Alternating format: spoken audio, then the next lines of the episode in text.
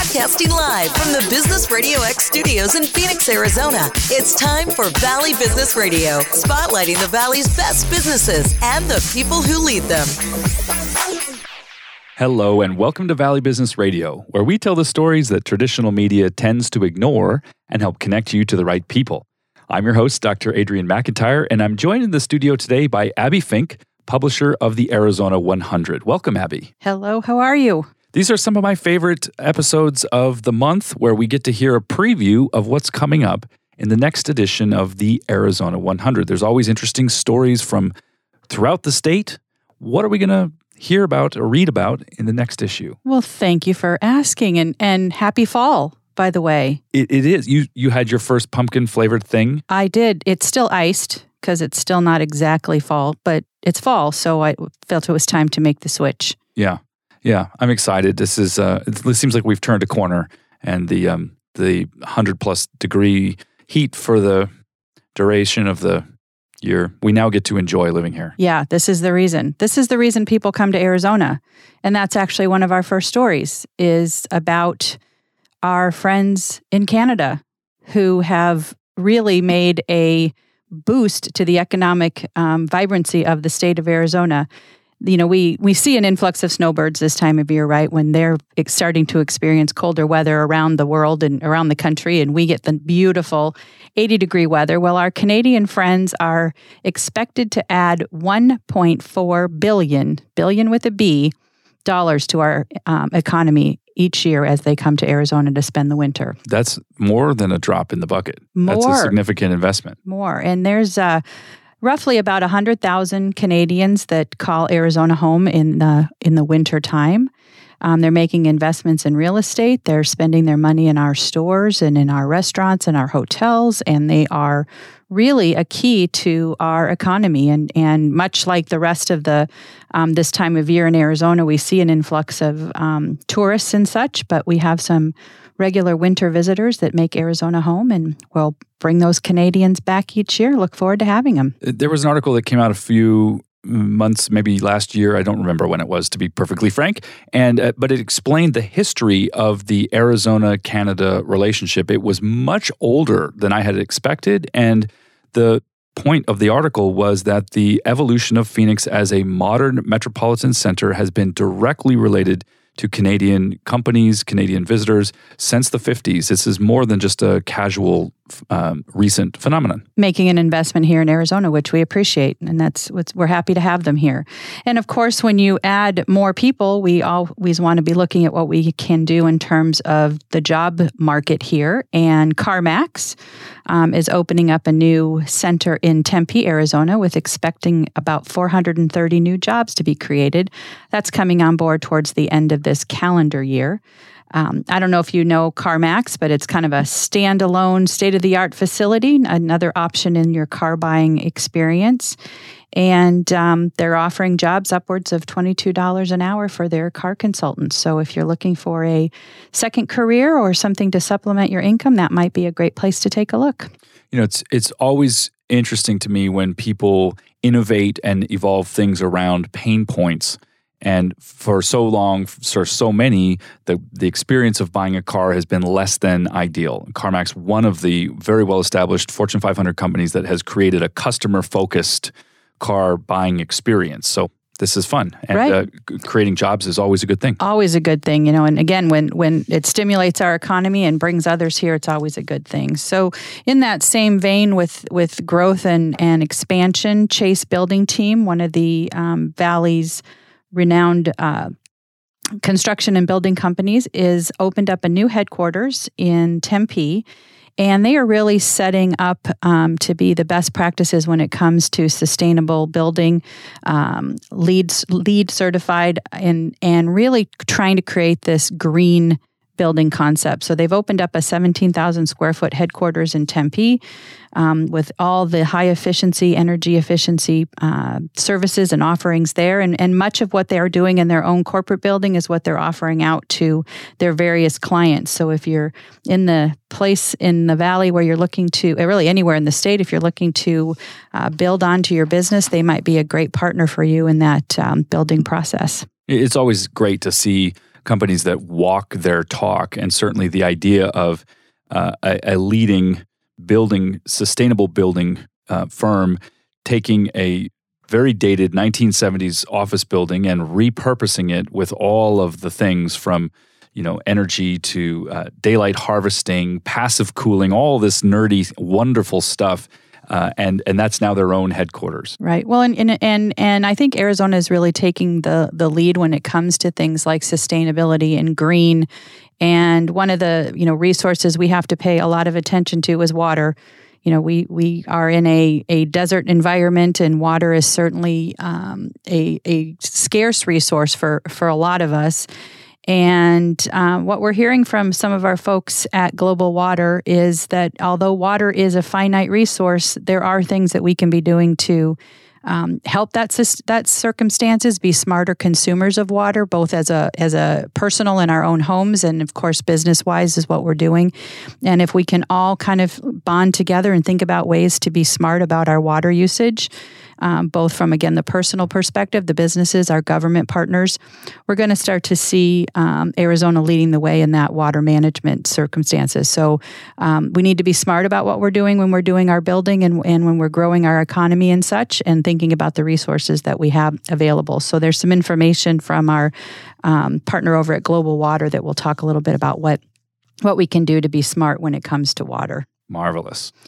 And um, also in the growth and expansion, um, a longtime uh, business here in the Valley, Washington Federal Bank, uh, they're actually a 100 year old plus organization, has um, changed their name.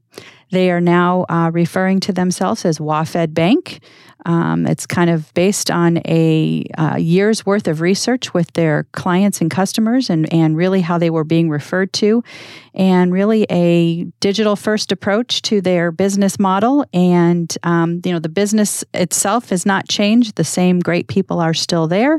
They're just uh, changing the way they're being referred to in the marketplace. So, WaFd Bank, formerly Washington Federal Bank you know, we've had some folks from Washington Federal here on the program, Valley Business Radio, and this is one of the things that I really enjoyed hearing about from them is the way in which they're really straddling uh, tradition, being a very community oriented bank. They're still committed to retail banking, you know, places where you can go and talk to a human being, but they're also innovating forward into the the digital era that we now live in. Well, and as we become that kind of economy, right, as businesses are developing and they're they're locating in places and such, it's not um, always necessary to have a physical location. And so uh, the banking industry is one of those um, partners that all businesses need, and to accommodate what the customer needs is really where they're headed with that with that uh, that change across the the business model. So we will watch new signs come up over town. Um, Washington Federal, now known as WaFd Bank.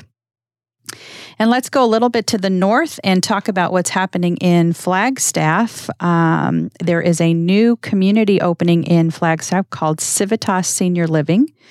Uh, they're based out of Fort Worth, Texas, and they are going to be opening a senior living community in Flagstaff.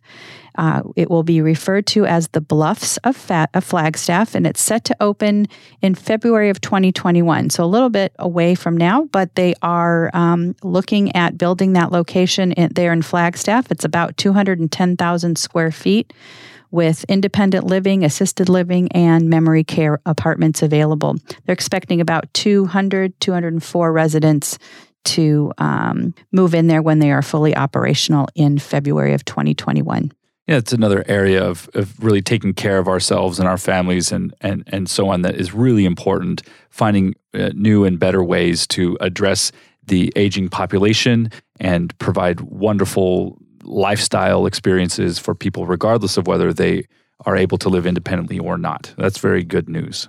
So, have you ever been to the Lowell Observatory? I have. My kids love it. We have gone up there for their summer camp, um, which you know happen every uh, once a month, and we've done it. we yeah we've been there many times. It's a great great place. Well, you're going to have to go check it out because they've added six new telescopes to their observation deck, and uh, they will be opening October 5th. Um, with some new ex, um, educational exhibits and really creating them as the premier public astronomy destination of the world right here in Arizona. You know, I had forgotten all about that, but the last time we were up there, it's been a while. Uh, th- we, we used to like to take a little picnic and go up to the top of the hill. There's a trail that goes up from behind the main buildings. And, uh, and I remember that that project was just starting. So it would be good to go back and see how it's come together. Sounds like a little field trip for the family. We're going to do it. So, our um, in the um, state of Arizona, many of the tribal communities um, offer Indian gaming on the reservations, and as part of their compact, uh, they have uh, voluntarily agreed to make a contribution um, to various community organizations, cities, towns, counties, nonprofits, et cetera, as part of the revenue that they generate from their gaming compact. And the Pascua Yaqui tribe in Tucson uh, recently awarded um, $283,000 to about 14 organizations in the Tucson area. Um, their reservation also includes parts of Guadalupe, and so there were a few organizations there that received funding as well. It amounts to approximately 12% of the um, annual contribution that's required from that compact. Um, but it's an opportunity for the tribes to give back to the community and show their um, their community support um, over the years. It's part of their gaming compact, and, and we're excited to know that there's some really well-meaning organizations in the in the community that benefited from that contribution. This is certainly something, although I grew up in Southern California where there are also some uh, tribal gaming operations in various places, but this is something I've really come to learn more about having relocated here six years ago and started to realize through conversations, you know, here in the studio the degree to which tribal gaming is a force for economic development um, that that impacts obviously the communities on the reservations, but also spills off and benefits communities in the surrounding areas. And it's it's a it's a really nice blend of uh, the things that matter most, from entertainment all the way through to education and empowerment and all of that. So it's Correct. it's very cool to hear about that. Right, and that and I think you're you're absolutely right. It's it it is definitely from an economic perspective um, the opportunity for the the tribes to grow and thrive and provide for their own communities, but being able to support the surrounding communities because they are uh, you know they uh, they do live here and share resources and such. So um, you know Pascua Yaqui and others across the state are doing that. So it's really nice to see that that and and has been that situation for uh, close to 30 years that we've had gaming here in the state of Arizona. But one of the things about um, Arizona, and we've talked about this um, in other uh, conversations, is really the philanthropic nature of many of our community citizens in supporting a, a variety of worthwhile organizations. And one such philanthropist, her name is Doris no- Norton, has donated $5 million um, to Creighton University in partnership with Dignity Health St. Joseph's Hospital and Medical Center to support um, a the future of medicine in Arizona. It is going to fund um, an additional campus, a health sciences campus here in the Phoenix area, about 180,000 square feet, expected to open in 2021 uh, which will serve about 900 students. And then the remaining $2 million will go to an endowment scholarship for uh, the Creighton students too, that are entering the nursing field. So, you know, we know that nursing is a shortage in our communities, and this is an incredible investment to help um, at least here in the state of Arizona, uh, change that dynamic and give opportunities for for folks to go into the to the nursing field. So we're grateful for Ms. Norton's contribution, and uh, we look forward to seeing that campus in our downtown area in 2021. Yeah, they'll certainly benefit so many people from the professionals who experience the training to the people who benefit from their expertise. That's a it's a really heartwarming thing to contribute to. Yes, it's always nice to hear about the local philanthropists that are doing good in our community. And a Arizona 100 would not be complete if we did not talk about some of our restaurants and hospitality um, offerings that are opening up. So, for those of you in the Tucson area, a new funky and charming hotel is opening up called the Downtown Clifton. Um, it's going to be expanding here in October, adding about 22 rooms, um, a new kitchen and bar, And uh, from what they tell us, it's going to be the spot to be in downtown Tucson. So check that out some new architecture and design, and really um, paying uh, homage to the Mexican tradition of the area and Tucson's long-standing heritage. So we're we'll look forward to checking that out next time we're in Tucson. It's another field trip. Another field trip.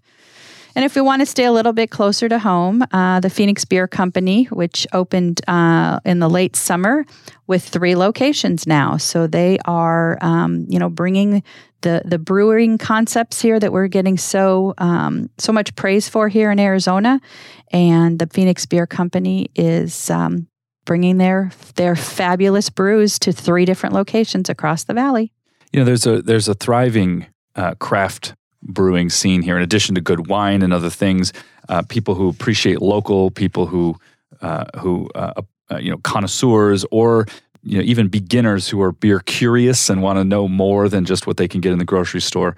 Uh, there's a lot of great resources around here, and the PHX Beer Co would be a great place to go. Phoenix Ale Brewery and all the right. all the other things. You know, that's one of the amazing things is we've been, you know, we're little about about a year and a half now into producing the the Arizona 100 and the amazing stories of the businesses and entrepreneurs that we have in our state that are you know making this kind of investment and, and growing their businesses here and and the the impact that that has not only on that that community that they're in but really setting Arizona up as this incredible place to you know to grow a business bring your family raise your family and all of these different offerings really give that that quality of life that you know those of us that have been here certainly know and, and believe in but anyone that's thinking about coming it's a you, it's all there for you well, as we have these conversations, this preview uh, episode every, uh, twice a month, it's very eye opening for me as a relatively recent transplant. I mean, this was our seventh summer.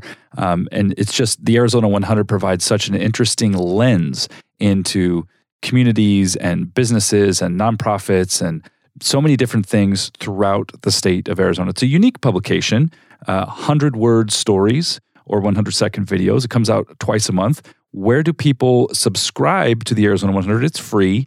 And how do they contribute stories that they may be hearing that they want to possibly see in the Arizona 100? Sure. Well, you can subscribe online at thearizona100.com. It is a uh, twice monthly email newsletter that you'll get on the second and fourth Thursday of each month. And if you have information that you think we should know that might make a good feature, then you will send us an email to editor at thearizona100.com. And our uh, writing team will take a look at that. And if we can fit that information in in 100 words with a photo or a 100 second video, then we will be happy to include your business or, or your nonprofit or your organization as part of our, our next issue. So again, it's thearizona100.com and all the information you need will be right there. Marvelous. Abbie Fink, publisher of the Arizona 100. Thank you for joining us here in the studio today. Thank you. For all of us here at Business Radio X, this is Dr. Adrian McIntyre, and we'll see you next time on Valley Business Radio.